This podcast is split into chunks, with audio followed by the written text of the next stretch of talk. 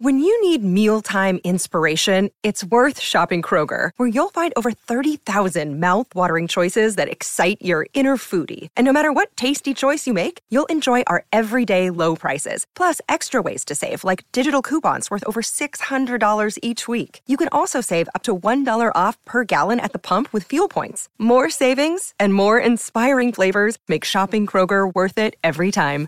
Kroger, fresh for everyone. Fuel restrictions apply. In 2009, director Quentin Tarantino wrote and directed a movie that literally changed the course of world history. In 2019, Jim Beam gives us a small batch bourbon that tries to change the course of bourbon history. The film is Inglorious Bastards, The whiskey is Basil Hayden. and we'll review them both. This is The the, Film Film and and Whiskey Whiskey Podcast.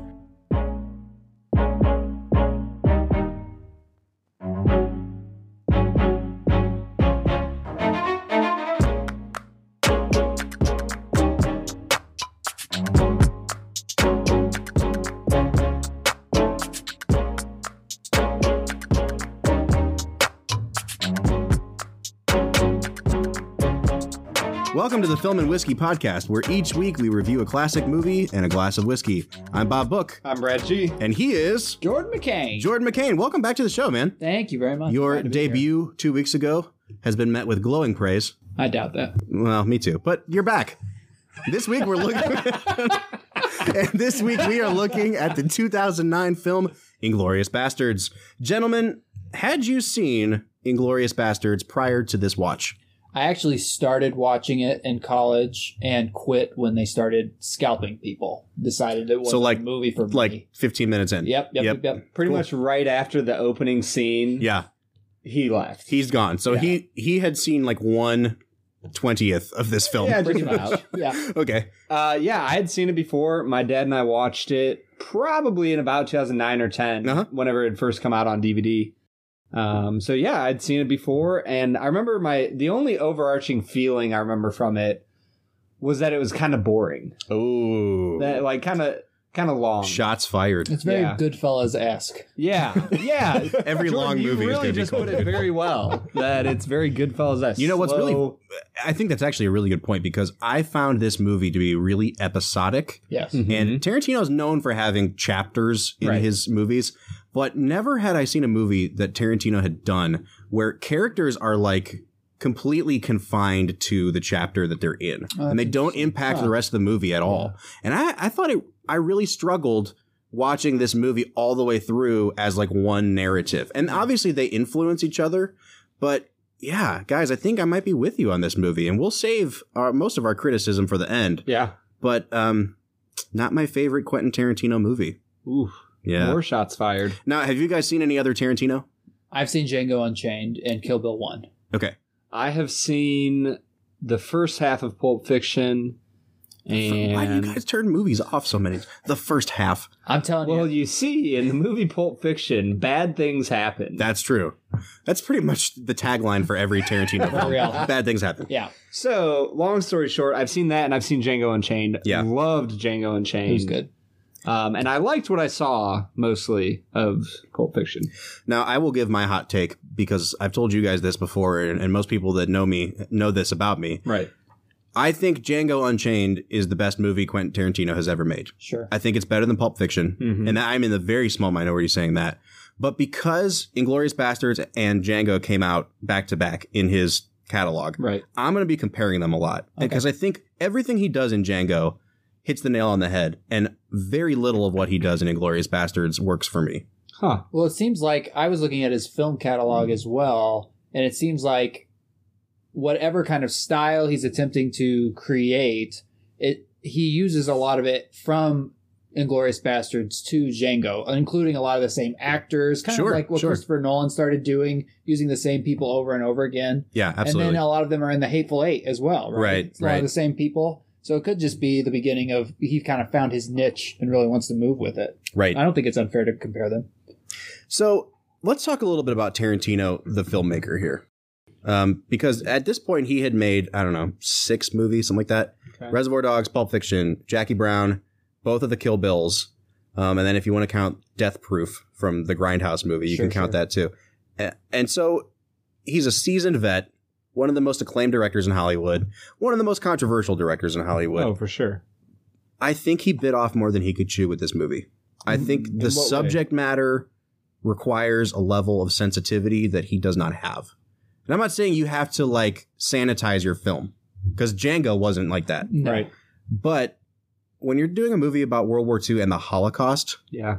and, you know, Jewish vengeance and things like that, it's a little too flippant for me. It's a little too like it, it doesn't take the subject matter seriously. And it seemed like he just used it as an excuse to get kind of his more perverse and nihilistic worldview out there. Okay, I'm so glad you're saying this because I really struggled with how he handles something like I didn't struggle with it as much as how he handles racism in Django, but I did struggle with how he deals with the Third Reich and Yeah. with the Holocaust because I don't mind them, him creating a parody which has always been used to combat a prejudice or to combat some kind of regime. Par- Parody often works for that. It's often one of the most thoughtful ways.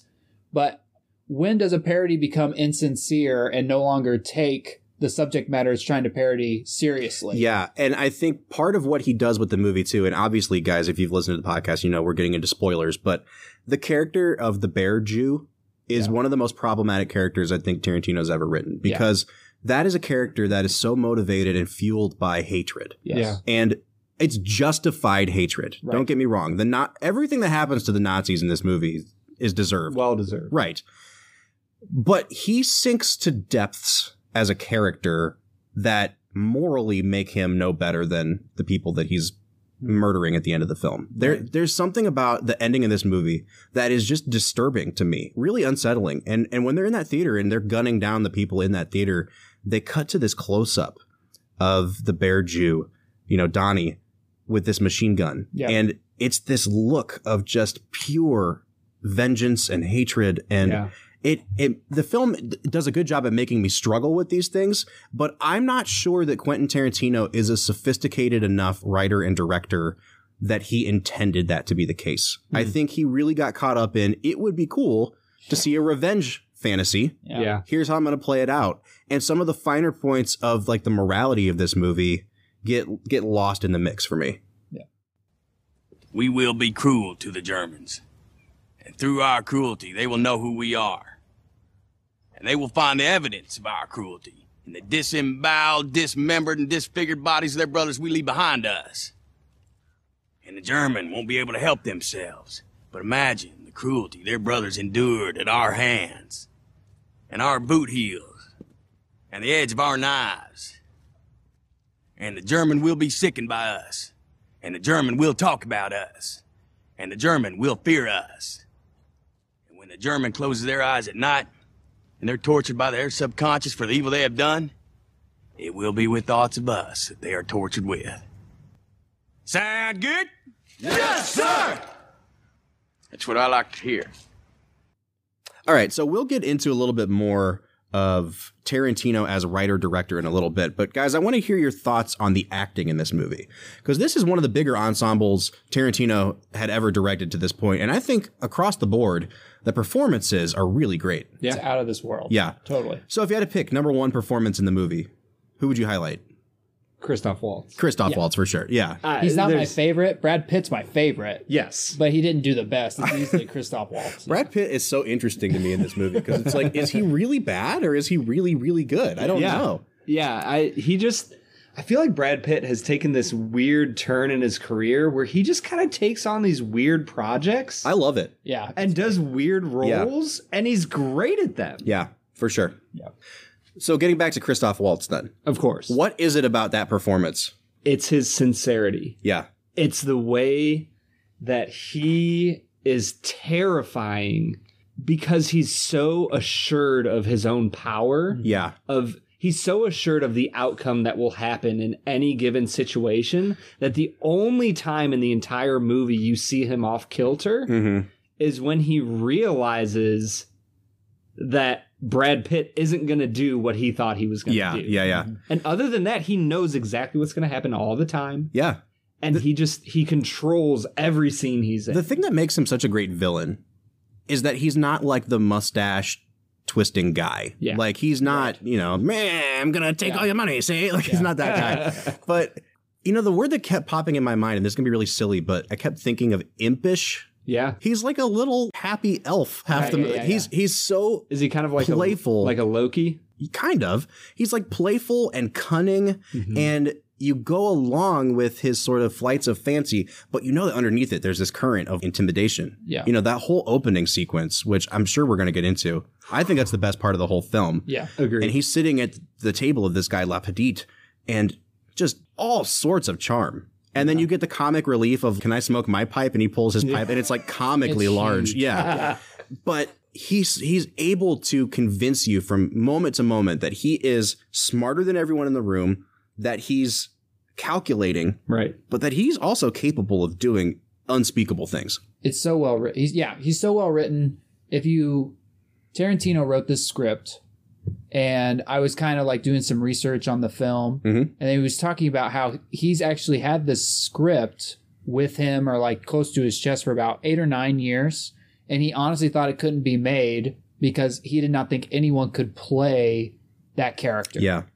uh, until Christoph Waltz auditioned for it, and then he, that that was basically his own green light. Sure. And I, yeah, I can't imagine anyone else being so earnest and sincere and Yeah. freaking creepy the whole time. And So the amount scary. of like as an actor too, he speaks four languages in this film. Yeah. oh my god. And flawlessly. Sure. and he, and he does it amazingly. He, yeah, Christoph Waltz's performance just, I would truly say, is one of the best performances in any film I've ever seen. It's it's great, and it was totally deserving of the Oscar Yeah, that he won. I feel like we need to point that out. You know who Yes. it's similar to? Who it reminds me of the tension I felt? Did you guys see Baby Driver? yeah. yeah, Jamie Oh, man. Foxx's character and Baby Oh, Driver interesting. made Huh. me feel the same way because even though you knew he was evil, he was really earnest and Yeah. like smiled a lot. Hmm. But every I time felt like he, was walked more on- overtly threatening though. for sure he was. Yeah. Every time he walked on screen, you were terrified. Yeah. But that's how I felt every time this guy walked on screen. I was Yeah. like, oh frick, something's gonna happen. it was interesting.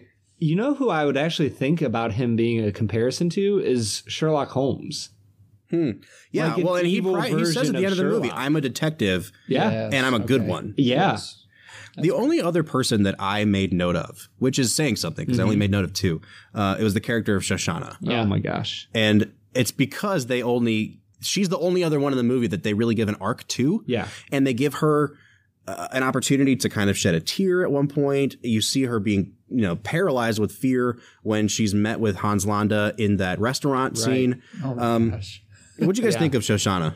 So I I think that the movie would have been better served if the Inglorious Bastards weren't even a part of it. I completely agree with that. If the movie was a movie about Shoshana yes. and Lieutenant Landa, Yes. it would be one of the best movies. The ever. bastards serve no narrative purpose in this movie, and it bothers me every time I watch it because you see the opening with Shoshana, it fades out, it comes in on the bastards, Yep. and you know you think you're going to see them invade and, and go on and the next time you see them they're already in europe they've already made a name for themselves they've attacked this you know uh, Right. these german troops Right. and they really just kind of float in and out of the movie Yeah. and you know obviously if you know the end of the movie where the theater blows up and everything else it's it's a thing that tarantino's guilty of in a lot of ways but it's overkill Yeah. Yeah. because Shoshana would have done it anyway. So Yeah. the bastards really serve no purpose to this film, and it, it, I'm I'm so happy you pointed it out. Yeah. It yeah, it, it drove me nuts. I literally realized it because I thought about it and I was like, obviously the bar scene lasts for about 20 to 25 minutes. Mm-hmm. And obviously the bastards are kind of in that scene, but even that it's the British Secret Service agent Right. and two of the bastards that aren't really a part of the conversation. And so when you really think about it, the bastards are barely in the movie. they are, and At you don't all. learn anything about them through the whole movie. yeah. The only thing you learn is when like Samuel L. Jackson comes in with random narration That's so to kind right. of fill Weird. things in. and I think this speaks a lot to Tarantino's writing. Yeah. because it said, you know, he has come out and said it took him a decade to write this movie.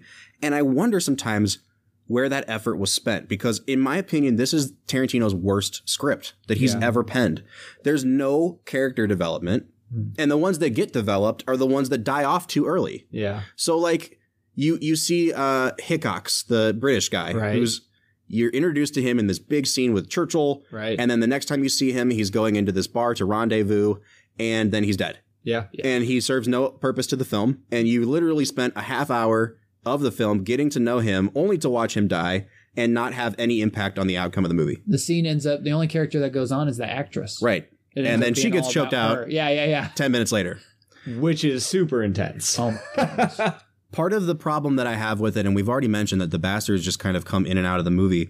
Um, the character that BJ Novak plays, Yudovich, Yeah. you don't hear his name spoken on screen until Brad Pitt is captured, put in the back of the truck with a bag on his head, and he goes, Yudovich? Right. And then he says, "Yeah, it's me." So you literally you go two plus hours of this film without even knowing that character's name, and then he's one of the only two that survive at the end. Does he have any lines aside from saying "sir, yes, sir" at the beginning? I guess. He has a couple towards the end, Oh, and, yeah, and that's again, like there's no character development. remarkable. And that was honestly hard for me having watched The Office. yeah, The really. character of Ryan 'Cause he scalping ju- people, Like it was just Ryan standing Right. there and I hated him instantly. you know, and and what Tarantino does with kind of killing these characters off prematurely. I understand that he wants to keep us on our toes, yeah. it comes across to me as too showy that he's trying to show off and by the end of it he's killed off so many crucial characters that he doesn't quite know how to land the plane Yeah. and it really pulled me out of the movie because the only characters that i was emotionally invested in are not the ones i'm watching towards the end Well, I don't know if I'd agree with that because Lambda lando or lando Lando this is not star wars Calrissian. Yeah, yeah, yeah. Billy Aldo. D, Billy D. Williams. aldo rain No, uh, Lieutenant Landa. oh and landa yeah yeah Shoshana yeah Are the only two I really care about, and they're there at the end of the Sure. movie.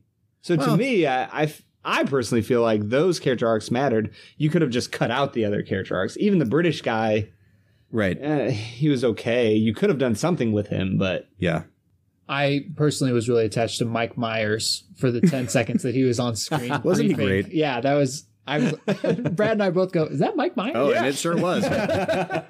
but I think this is Tarantino as a screenwriter, like at his most showy. Like, yeah, he's, oh, I can write in four different languages, and, and I can make these scenes that go on way too long. the The sequence in the bar, it's very suspenseful. Yes. But it goes in waves because Right. you, you have the one table that finishes a whole game of the, c- the Right. card game, and then you're like, okay, let's get into this. Yeah. And then the other table starts playing a card game, and Right. it's just like he's delaying what needs to happen. And some of it's suspenseful, and some of it is just okay. You could have cut a few Yeah. pages out of this script. Well, we were watching an interview with Tarantino talking. I don't know if it was about specifically that scene, but he basically said that for true suspense and drama to happen, it's almost like you're stretching a rubber band. Have you ever heard this analogy? And he basically says you're just you're stretching the rubber band and you keep stretching and stretching and stretching and you might seem like you're going to get relief at certain points or you're going to get away with stretching the rubber band even further but eventually the rubber band has to snap and that's the moment that we're all waiting for Yeah. he said my and he literally said my goal as a director is to try to stretch that rubber band further than anybody else could ever stretch And I think that that backfired here. yeah That's just my opinion on that. But yeah you know, so much of the dialogue too is centered around politeness and niceties. Right. Like you've got people asking permit. You know, Hans Landa is always saying, "Is it okay if I do this?" Is- may, may i And- speak in english please And I understand why he's doing it, but after the fifth time it happens, it's like we need exposition, we need dialogue that moves this plot forward, and I can't spend another five minutes listening to him ask, you know, if it's okay to take his shoes off. You know what I mean? See, I enjoyed that every single time Lieutenant Landa did it, I forgive it because it's Christoph Waltz, and, he he's can do whatever really he wants. perfect. Yeah, yeah, and that's and I guess that's where I, I go back to. And when you said it took him a decade to write this, to me it felt like he just got lost in the weeds. yeah. and maybe he initially had something better planned for the bastard unit, Mm-hmm. but it just kind of got lost and didn't translate well. Whereas to me, Landa and Shoshana, Yeah. and her relationship with the um, gentleman at the movie theater, I thought brought a lot of depth to the movie. Yep.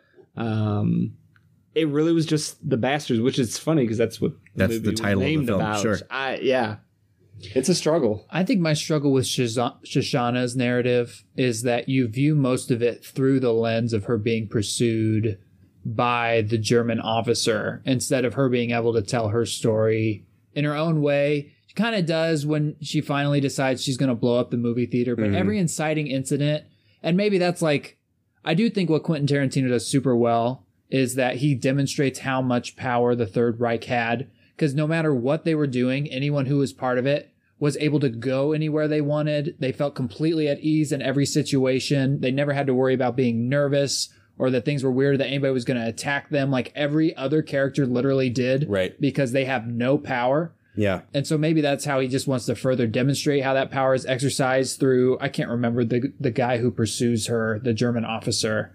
Uh, Oh, Daniel Bruhl plays him, but I can't Yeah. think of his name off the top of my head. Right. And I it's thought- the sniper. Yeah. I thought he was pretty good, um, but I would have liked I don't know. I don't feel like she was characterized as well on her own as she was just through the lens of her being pursued and keep saying no over and over Yeah, again. And then she yeah. finally gets the chance to like vengefully kill all the Nazis. And Right. I'm like, oh, that's that's fun. Good. Yeah. That scene though, when her face is on the movie Oh my screen, gosh, I'll that's tell you what, fire. man. That and that go, plays into the disturbing nature of it for me. Like, Yeah. there's something unsettling about that, Yes. and it's not, it's not cathartic. You spend the whole movie like, yeah, these guys are gonna get their comeuppance, and then I Yeah. think to see it happen, and it's it's not really scored to any music, Yeah. and it's destructive. And I think maybe that is something Tarantino's trying to show on purpose, and I'll give him credit for it if that's the case. But man, that scene just Yeah. did a number on me. Well, I this might not be the best thing to bring up, but I hadn't even thought about her being Jewish and she dies and her final image in the movie is her on fire. Hmm. Yeah. I mean, Holocaust imagery again, Yeah. but but then you get right back into like, is Tarantino being too playful Right. with a really sensitive topic? And Right. that brings me back to Well, I guess maybe I think about it though, and I look at Aldo Rain, who is the most ridiculous character Uh-huh. in the movie. But in the end, what his ultimate goal is to make sure that nobody forgets the Third Reich, sure, and Nazis for what it is. Yeah. And I, I think maybe that's maybe this is Tarantino's movie trying to say, and he might not do it well, like we've said, but maybe this is his movie trying to say, hey, don't forget what the Third Reich had done. that's a fair point. If a rat were to walk in here right now as I'm talking, would you greet it with a source of your delicious milk? Probably not. I didn't think so. You don't like them. You don't really know why you don't like them. All you know is you find them repulsive. Consequently, a German soldier conducts a search of a house suspected of hiding Jews. Where does the hawk look? He looks in the barn, he looks in the attic, he looks in the cellar, he looks everywhere he would hide. But there's so many places it would never occur to a hawk to hide. However, the reason the Führers brought me off my Alps in Austria and placed me in French cow country today is because it does occur to me. Because I'm aware what tremendous feats human beings are capable of once they abandon dignity. I do think that Tarantino in this movie is just a little bit too nihilistic. I don't think there's a lot of hope in this movie. And I think that if you watch Tarantino's movies, he kind of goes back and forth between like really hopeless, nihilistic movies and really redemptive movies. Yeah. So, like Reservoir Dogs, everyone dies, nihilistic. Pulp Fiction, super redemptive movie. You watch the character, Samuel L. Jackson's character Jules, become redeemed out of that lifestyle. Right. Hmm. You know, with Inglorious Bastards, you see this nihilistic, everyone dies, there's no meaning to any of it. And then you get Django, which is the story of a liberation of a slave. sure. And and that's part of what I hated about Hateful Eight as well, is that his outlook on race relations in that movie is that they're all a facade. We should all just race relations are all race. odd. That's my interpretation of Hateful Eight, and we don't need to get into that today. But Sure. I really think that Tarantino like goes back and forth and vacillates between having films where there's something redemptive happening and having films where there is no redemption. Right. And I think he's at his best as a filmmaker when he allows the redemptive elements to kind of come through. Yeah. Yeah, it, it's difficult for me, especially when we compare it to a sophisticated movie that I feel like handles the atrocities of the Holocaust really well. Like one of my favorites is Schindler's List. Oh, sure. I watch it once a year, and I don't know if you sat down. This is gonna. This might sound really gross, but if you sat down and said which of these movies is more cathartic, like which do you feel like glorifies the experience, and which one do you really feel like portrays it well.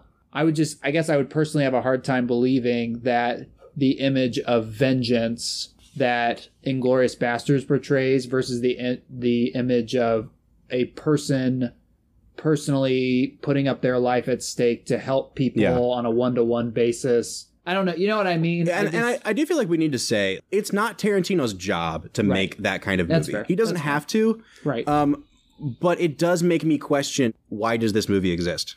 Why does this need to be made? yeah. And I think there's value in a lot of what he does. I think that you know that opening farm sequence is my favorite scene in the whole film. It's incredible. That I think that might be my favorite Tarantino yeah, film If- scene. If you want to talk about suspense, Yeah. that scene does it for me. Totally. Do you guys have any other scenes that you would like to call out as you know just absolutely stellar? to the scene when Shoshana and Christoph Waltz are in the the Eating restaurant, pastries and yeah, which falls along the same lines as him and La Petite. sure, sure. I, I really enjoy that scene a lot. Yeah, I do think the bar sequence is not it's not my favorite scene, but I think it it's like the microcosm scene I would point out because everything that works in that movie is there and everything that bothers me. Yeah. It it goes on too long. Tarantino is being like way too self-indulgent. right. And then the climax of it, you know, when the rubber band finally snaps, I feel like it was filmed in such a way that it's incoherent. I can't tell who's shooting who, and it just it wasn't a satisfying scene for me. Yeah, it's it's funny that bringing up those two scenes next to each other in my brain there's almost a disconnect, which further goes to reinforce what we talked about before. It feels like there's two separate movies being filmed, Yeah. and it's not a good thing. No. it it really doesn't help the Completely movie at agree. all. And it may have been better for him to make a separate movie about the bastards, Yeah, even if you see characters kind of weaving in and out from the other movie. Yeah. But Shoshana's tale is the heart and soul of this movie, and I feel like including the bastards distracts from that. yeah. You know what I would call the movie about Shoshana? Au revoir, Shoshana. Be a great title for a movie. it would be a great title for a People movie. wouldn't know how to say that first word once No. it was spelled out. Yeah, But that's true. when- Au revoir, revoir. Shoshana. Grazie. Bonjourno. well, guys, I don't know about you, but I think that it is time to drink some whiskey. Mm, let's get to it. All right, guys. So here we are testing out some Basil Hayden's. Now, Basil Hayden's is a pretty high end bourbon comparatively. Like, obviously, it's not in the thousands of dollars, but you're going to be paying about $40 for a fifth of this stuff. It is made by the Jim Beam Company. It's one of their small run bourbons, along with Baker's, Booker's, and Knob Creek. Uh, so we know what we're getting here. Are you guys fans of Jim Beam in general? Like regular Jim Beam? I don't know if I've ever had it. Yeah. It's just okay. Yeah, I've tried uh, their black Jim Beam Black because Right. apparently it won some gold medal or something, and it tasted like it smelled and tasted like what I would expect nail polish remover to taste like. Excellent. And uh, then they also have a double oak because they're chasing Woodford, and it is also very bad. So I go into this not really having a lot of respect for Jim Beam. Excellent. Um, so yeah, what was the gold medal for? I wonder. uh, tasting like nail polish remover. Oh, Hey, spot on. I Yeah, yeah, could they do that. they were really good at that. so Here, drink this nail polish. gold medal. it has notes of hickory. And leather. What are you guys actually picking up on the nose of this one? Question mark? Yeah, so here's the thing about Basil Hayden's. It is very light in color. yes. It's a Kentucky straight, which means uh, the youngest of it is two years old at least. Um, but it is very light. It's only 80 proof, and it does not give off much of an aroma. No, like, I I don't think even pick so. up much of the alcohol off of this. It smells like nothing. What's the proof? 80. Huh. So, I mean, you know, it's a lower proof bourbon, um, but it should still have something coming off of You would it. think so. Yeah. Proof, lower quality. Yeah, let's get to the taste. All right. Jordan, what are you thinking about the taste there? I I guess my comment would be similar to the nose. I don't know what I really taste. I don't know if I really taste anything. Uh, I know what I what the sensations are, Mm-hmm. but I'm having a hard time trying to figure it out. Yeah, I'll tell you what. My first sip, it, it doesn't taste like anything. It tastes like alcohol, and it has a slight burn, and then it's gone Yeah. on the finish. As I get further down in the glass, I've noticed it gets a lot sweeter. I'm picking up a lot of brown sugar, Hmm. and like uh, it's almost like a pecan pie. Hmm. So like I don't know what you'd call that. It smells smells and tastes like caro syrup and Yeah. and pecans. Yeah. Um, so it's very sweet after a while, but it it took me three or four sips of this to really start to pick up a lot of flavor on it. Very mild. Yes. I think if we wanted to be nice to it, we would say it's a very mild bourbon. yeah. What do you guys think about the finish on this one? It kind of burns and then disappears, Mm-hmm. which might be a good thing, seeing as it doesn't taste good to begin with. Yeah, the finish leaves a way more bitter taste in my mouth than the others that we've tried this month Yeah. have. I yeah, I would actually agree with that. It feels like at the top of my mouth, I just kind of have this lingering sensation of meh. Oh, wow. That's, Tell us that's how you actually a really really feel. harsh review. That's how you really feel, Brad. All right, so uh, let's uh, let's score this out. Yeah. All right. Um, I gave it a one on the nose, which Sure. is I don't know if I'll ever give anything a zero. Like if it if it exists, I If think it- it, needs a one. yeah, I gave it a one as well. I, I started at a two, but the more that I meh. Same. It One. it probably took five to six minutes of sitting out for me to even detect notes of anything on Yeah. it. So yeah, I gave it a one on the taste. Where are you guys at? One point five. I gave it a two. Oh my gosh, I don't think I'd give it that low. I would probably give it a four or a five. Okay. Um, like I said, it didn't taste like much to begin with, but Sure. as I sip on it, it's definitely sweeter. Um, it's more enjoyable as I go, but I wouldn't go above a five for sure. Sure. Finish sounds like Brad's uh, notes of meh are not really looking optimistic. I gave it a three just because it's not. I, I like a smooth finish. This one still has one, even Mhm. though it disappears pretty quickly. So I'm pretty satisfied with that. Um, but I still gave it like a three. Three, Brad One. one.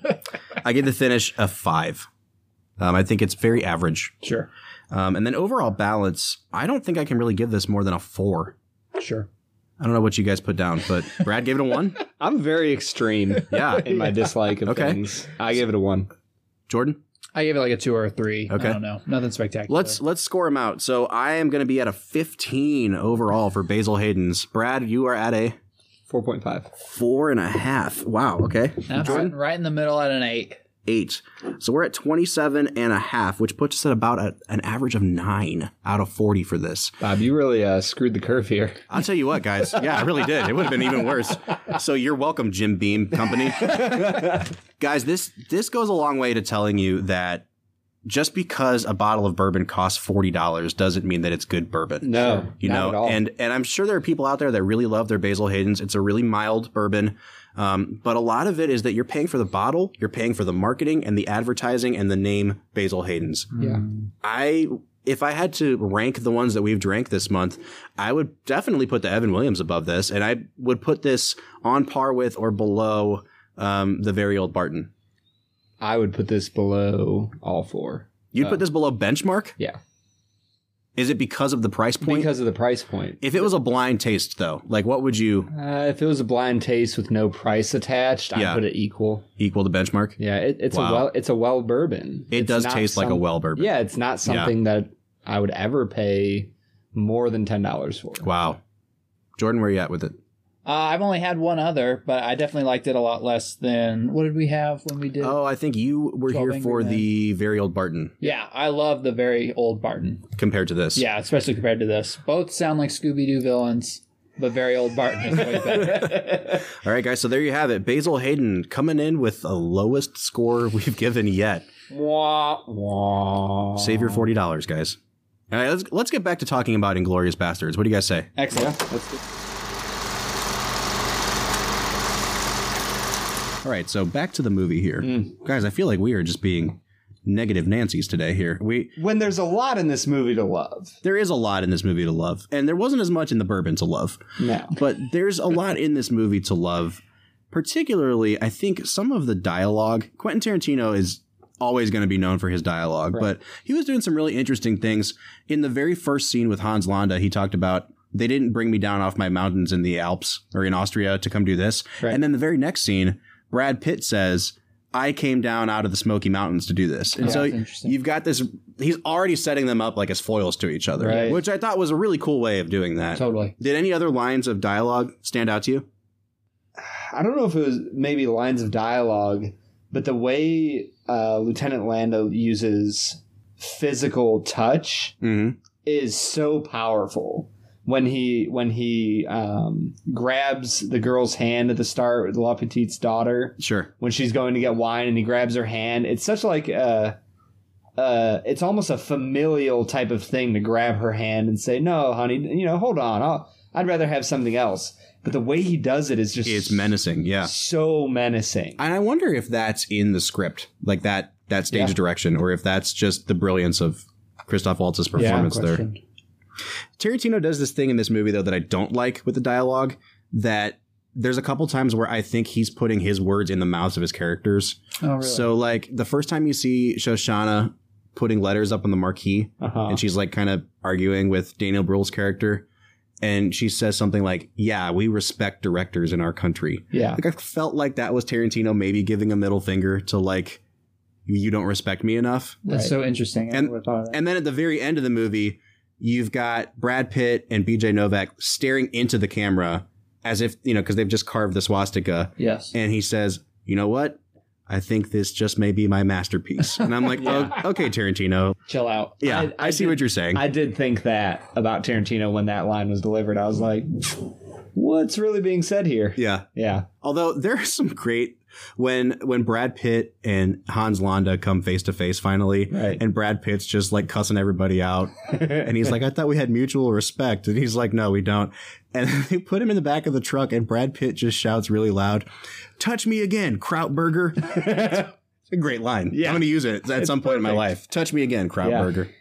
Yeah, I think most of Brad Pitt's lines are hilarious. I think the way he's so casual in the killing of Nazis, Yeah. which contributes to what we've critiqued, but also, I mean, it, it it is humorous. You know, when he's like trying to get that Nazi captain to confess, and he says he never will, and then he gets up and he goes, "Well, we're just tickled to death to hear you say that because we this is the closest thing we get to TV. All you know, Yeah, I yeah. mean, Yeah, just like yeah. little things like that are like."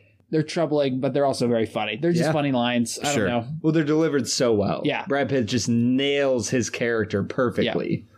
So I want to get into some of the critical response to this movie. Okay. Um, and in our Anchorman preview episode, I talked about this guy Ty Burr that works for the Boston Globe. Mm-hmm. Um, I really love his critique of this movie. He's not a big fan of this film. He gave it two and a half out of four stars. Wow. Um, and he talks about Tarantino's mind. He calls it a fevered junk pop particle accelerator that is his brain. Wow. Moments of power and banality, meaning and absurdity all collide into each other, and he creates movie mashups that are as brilliant as they are pointless. Yeah. And I kind of have to agree with him. He goes on to say that this movie is like hyperactive, and he says the hyperactivity it makes everything bearable, but it also keeps it from connecting. Right. And I think that's part of my issue with this movie. It's so episodic. I don't know if you guys uh, watch Netflix a lot, but the Cohen brothers just released a movie on Netflix, The Ballad of Buster Scruggs. Yes. And I feel like in a lot of ways, this is Tarantino's Buster Scruggs. Like Interesting. the chapters, they all tell one overarching story, but I don't feel like they connect to each other in a way that a narrative should. Right. They they definitely confine characters to certain chapters, and you're going back and forth between the bastards and Shoshana's story. And I agree that it just doesn't all land for me. Yeah. Are, are you talking about the movie Goodfellas or Glorious Bastards? You know what? Everything that you said about Goodfellas, I think you can also apply to this movie, though. Yeah. I think that's fair because it does at times because they don't always interact with each other. Like I don't think Sh- Shoshana ever interacts with the bastards at all. Not that I can think No. of. They almost feel like they're cameos in each other's stories. Uh, which the Ballad of Buster Scruggs does the same thing. They kind of allude to each other's stories, but they're never necessarily all together. Yes. Uh, and so each chapter with time differences or with character difference, they do feel like different stories interweaving. And when you see them on the same screen, you kind of are like, oh, look, they're on the same screen. Yeah. How weird. And I wonder if it would have been better to do it like an anthology or more like a Pulp Fiction, where you know that whole middle section with Bruce Willis, it's kind of related Yeah. because you have characters that come in and out. But would it have been better to just show the entire bastard story and then show the entire Shoshana story as separate thing, even if the endings are the same? Yeah. You get two different perspectives on that. I just I don't know if going back and forth between them really works. Well, I think the thing that could have made it work, because I, I think it's interesting. We're always interested in the whole universe. You Right. know what I mean? And and in a lot of ways, because we've seen so many movies about World War II in general, even just seeing somebody about like, you know, Heinrich Himmler or these different characters, we're like, oh, I, I have background knowledge on these people. I think it's it's okay to have two separate stories, the story of Shoshana, the story of the bastards interconnected, Yeah. almost like you said, cameos just make the inglorious bastards part of the story more interesting And that's the thing is the cutting back and forth doesn't work because the narratives are not connecting on the same emotional level. Right. Do you know what I mean? If, I didn't even if think the about that. bastard story was as compelling, it wouldn't matter. Like we would be on board for it. Yeah. But because they're underdeveloped and they're underutilized, it seems like he's holding up the real story whenever we go back to visit with them. Right, because yeah, because you get that entire opening scene with La Petite, and you you emotionally are drawn to Shoshana, Mhm. and the first thing you see of the bastards is Brad Pitt talking about killing Nazis Right. Right. because they want to, and and the only emotional connection, and I don't know, maybe this is saying something about us. The only emotional connection you have with the bastards is the fact that they're all Jewish, and we all know about the Holocaust. Yeah. Sure. So maybe Tarantino is just assuming that that's all the backstory we need to be emotionally connected. Yeah, and I do appreciate that he he starts them out in completely different places, and you know that as we go back and forth, like they're going to come to a head and they're going to collide with each other at some point. And even like in I think it's chapter four, the uh, the bar scene, like you see Londa come in at the end of that, and you're like, okay, he's on their trail now. You know it's coming. Um, but just for me, there's something about the payoff that doesn't quite connect. It doesn't hit home. No, I agree. And Ty Burr actually agreed. He said, on a scene by scene basis, Inglorious Bastards is, is prime, if well worn, Tarantino. The hard boiled men and women, the tense, smart dialogue scenes that go on forever, the spurts of violence that erupt to wipe the board clean so that the whole cycle can start again. But he also said it was Tarantino's weakest film yet because he's been playing so close to the fire with his subject matter, and he says he feels like he was afraid to get burned. Hmm. Which I don't know if I'd agree with that last part. I don't think so. I don't either. think he was holding back. In fact, I think that he he probably could have used a little bit more restraint, uh, if anything. Yeah, I think he jumps in. I think he jumps in, Yeah. and I don't know if he got burned or if he feel like feels like he accomplished his goal, but I definitely think he was in the middle of the hol- of that. Uh, Maybe if it had been more explicitly about the Holocaust as opposed to the Third Reich, it might feel like he really jumped into the fire. Mhm. But I don't think he helped. I don't know what he could have held back. Yeah, That's what I, I Yeah. guess that would be more. And movies like this to me are are the most interesting movies of all because you can see the greatness in them, Yes. and it's just so frustrating to see how they turned out kind of mediocre. Yeah. And I think there's so much to love in this movie. And we were even talking, you know, during our break about we had kind of paused the movie before chapter five and said, oh, this wasn't as bad as I remembered it being. And then chapter five happens. And I feel like his third act, the whole movie falls apart. You have to be able to kind of bring that home and, and land the plane.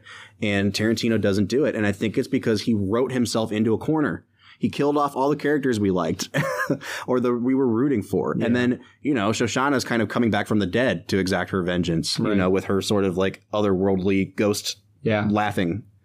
Um, I think that if I had to give this movie a score, I'd probably have to give it a six out of ten. Hmm. It is not my favorite Tarantino.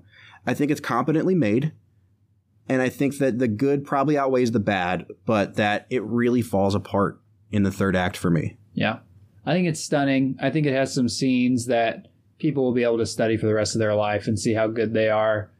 The subject matter, and this maybe just just displays my personality, but the subject matter and the way it's handled really affects the way that I look at it. Mm. I would not watch it again by choice. Yeah. And so I'd give it like a 4.5.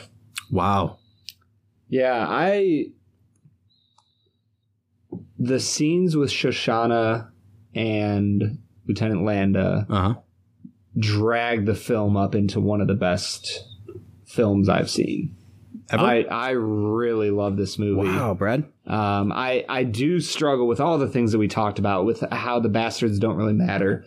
Um, but despite the fact that the bastards don't really matter, I still appreciate Brad Pitt's performance, like we talked about. He yeah. he is so perfect for what he was written to do. Now we can debate whether what he was written to do was important at all or Sure. should have been in the film, but he was great at it. So overall, I look at it and uh, the bar scene. I loved the bar scene. Mm. That truly was one of my favorite scenes in the movie. How it just kept going and going and going, and you think you're going to get relief, and you think they're going to escape at least four separate times, and then you keep getting dragged back into oh no, they're all, they're going to get caught. They're going to get caught.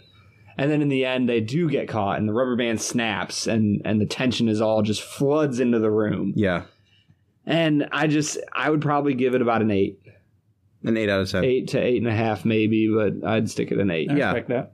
I do think there's a lot to love in this movie. yeah. I think that Tarantino bit off more than he can chew. And, you know, I said I was going to compare it to Django. What he did with Django and we'll get to it at some point. Right. He doesn't end slavery in Django Unchained. Right. And part of my problem with this movie is that he literally course corrects history. He has this alternative history, which you can totally do. That's fine. Um, but to be able to change what has happened to Jewish people in this world, I understand the impetus. I understand you want to have that vindication and that catharsis that comes with vengeance and eradicating the Nazis, but it kind of minimizes what they've been through in my mind. To to act like it didn't happen I or, don't- I or don't to think- erase it and rewrite the ending, it doesn't do a service to the reality. I don't think he's rewriting the ending though. I mean, I I'm pretty sure Hitler didn't die in a movie theater in Paris in 1944. I don't think he's rewriting the ending of the Holocaust though. I don't think that in the world of Inglorious Bastards, the Holocaust didn't happen. Well, sure, but I mean, know what I mean? it ended a year early. I, you know, I'm just Yeah. saying, like, But, but what I'm saying is it, it still happened and Tarantino the alternate ending doesn't change the suffering of the Jews. It doesn't change the reality of what happened. I think that if anything, the end of the film, when you look at Lieutenant Aldo Rain, Brad Pitt's character, his whole goal is to make sure that nobody forgets yeah, the evil atrocities that was Nazi Germany, Sure. the Third Reich. And so I, I don't know if I would say at all that his goal was to rewrite history. I obviously Hitler didn't die in a theater in Paris. I'm not trying to say Yeah, that that sure. didn't happen, but or that that did happen. But what I'm saying is I, I still think Tarantino is trying he I think he is trying to perpetuate the fact Yeah. that the Third Reich was pure evil and the very final scene of the movie is Aldo Rain making sure that no one forgets who Lieutenant Landa truly is. yeah, I see that. So you feel like he accomplished his goal, I yeah. Tarantino's goal? I, I would say so. Yeah, sure. So there you have it, guys. We uh, are very split on this movie. Yeah. we've got one Which four and a half. honestly would probably make Tarantino very happy. I think that he would be proud. Yes, I agree. No, actually, he would be much happier if like we each pulled out a pistol right now and had a Mexican, Mexican standoff, standoff. Yeah. till we killed each And it other lasted for a half an hour. It'd have to be 25 minutes long. at sure. minimum. Yeah, So let us know what you think. All right, get on Twitter. I still can't decide if it's tweet at us, tweet, Tweet at to us. no. Do something with tweeting. tweet, tweet us. tweet tweet tweet us at film whiskey or better yet call our call in line at 216-800-5923 once again that's 216-800-5923 for the film and whiskey Uh, podcast i'm bob book I'm Brad G. And I'm Jordan. we'll see you guys next time